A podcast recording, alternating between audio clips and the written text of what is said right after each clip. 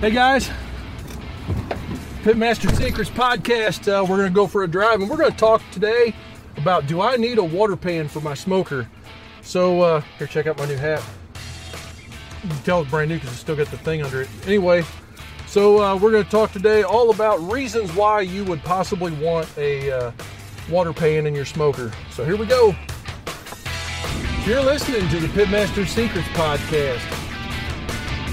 Hey, so uh, Scott and I drive, uh, jumped in the truck here, and we're going down the road. Um, anyway, and I made some notes before we left. Uh, we got to go run some errands real quick. But uh, we're going to talk today about, you know, what in the world? Why would you need a water pan and a smoker? You know, because a lot of guys think you want it in there for a lot of different reasons. Um, I got my own opinion on that based on my experience. So, the first thing we're going to talk about is why would you need a water pan in a smoker? So there's all kinds of myths surrounding water. Uh, you, you you almost think it's like in a pressure cooker of sorts, to where we're gonna, you know, steam the inside of the cooker and we're gonna try to force more moisture into uh, whatever we're cooking, like a pork butt or something like that. And I've never really heard anybody but me talk about this, but you guys might know a little bit more about it than me for all I know. But uh, if you if you go out there on the old interwebs and and you run across some guy that's talking about putting water in your thing, you almost never hear him say that they put water in there in order to force more moisture into what you're cooking. You actually do that during the brine process. So water doesn't really help if you're just looking to have, you know, to keep moisture in your food. What it actually does is uh, your food's rendering moisture and fat out of it while it's cooking. So, really, the reason why you want a, uh, a water pan and a smoker is for a heat sink, is reason number one. Um, you know, because what we're doing, usually you'll see those in like a vertical cooker of some kind, whether it's like, you know, it's a wood fired cooker that the fire is directly under uh, the food where you're cooking There'll be a giant water pan. Specifically, like a great example is the Myron Mixon series hog cookers or a uh, backwoods style vertical reverse flow. You know, your your fire is directly below where you're cooking, and so you need some kind of a heat sink just to keep the dead blow of the heat from the flames coming up and uh, just roasting the bottom side of what you're cooking. Keeps you from having to flip and rotate a lot, stuff like that. Um, now we talked about moisture a little bit. You know, it's it's you can have a moisture environment. Like one place this is handy is like doing chicken. Um, if you're familiar with the braising method of cooking, that's like where we actually put a foil tent over something or fo- wrap it in foil. Uh, a lot of competition cooking our chicken is cooked that way. Um, we're going to try to tent the meat and keep a, a, moist environment around it to prevent the skin from drying out on the chicken or uh, you know to prevent from just setting this really hard bark on something. So that is a valid reason but it's not going to force more moisture into your food. Um, a second a third reason here let me look at my thing easy cleanup.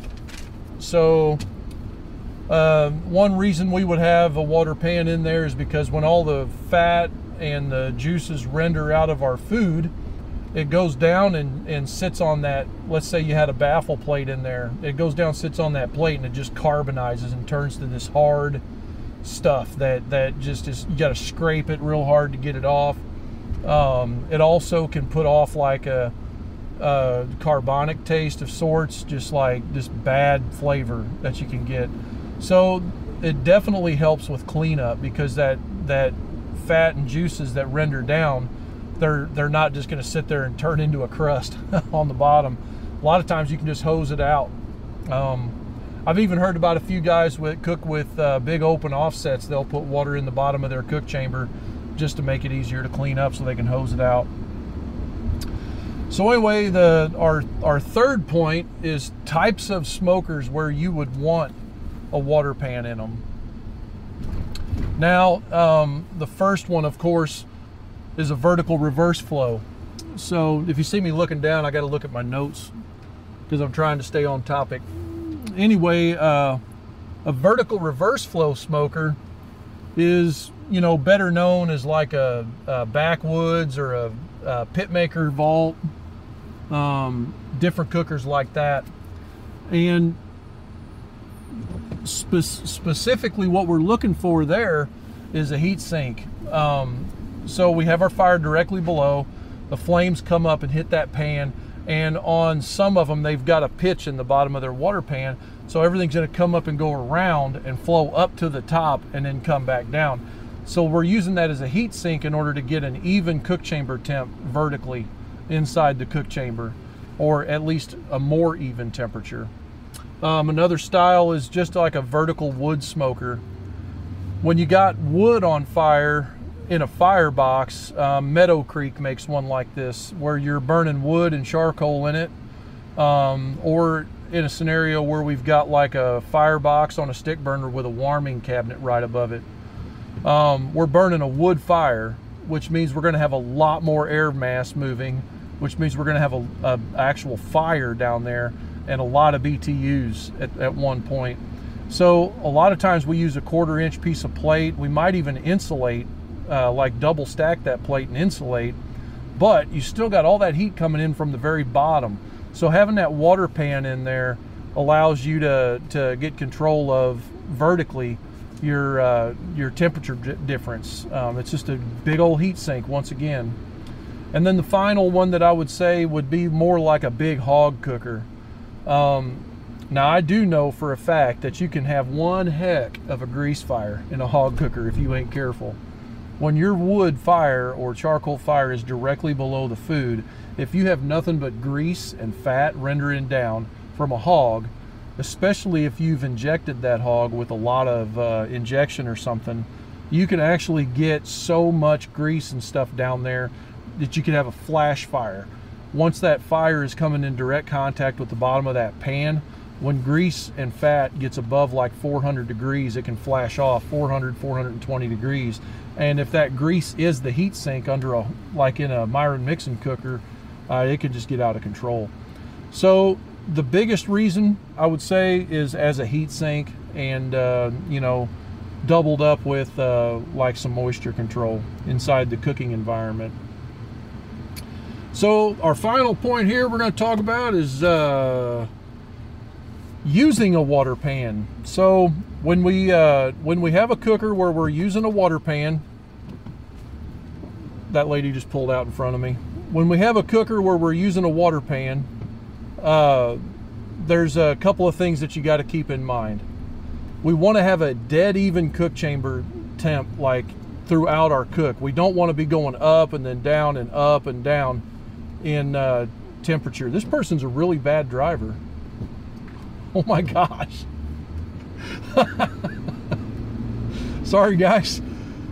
Anyway, uh, we don't want our temperature to have like big swings up and down and up and down. We want to have a dead even cook chamber temp throughout the, the length of our cook.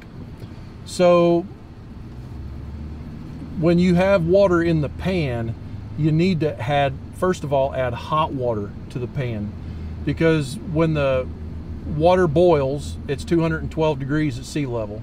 So when we have a fire running and we have that water in there, if we have water in there that's 200 degrees or so when we start the cooker up, then we're going to have less time to heat that water up and get it to temp. Whereas if you put 60 degree water in the cook chamber, it's going to take us forever to get up to temp.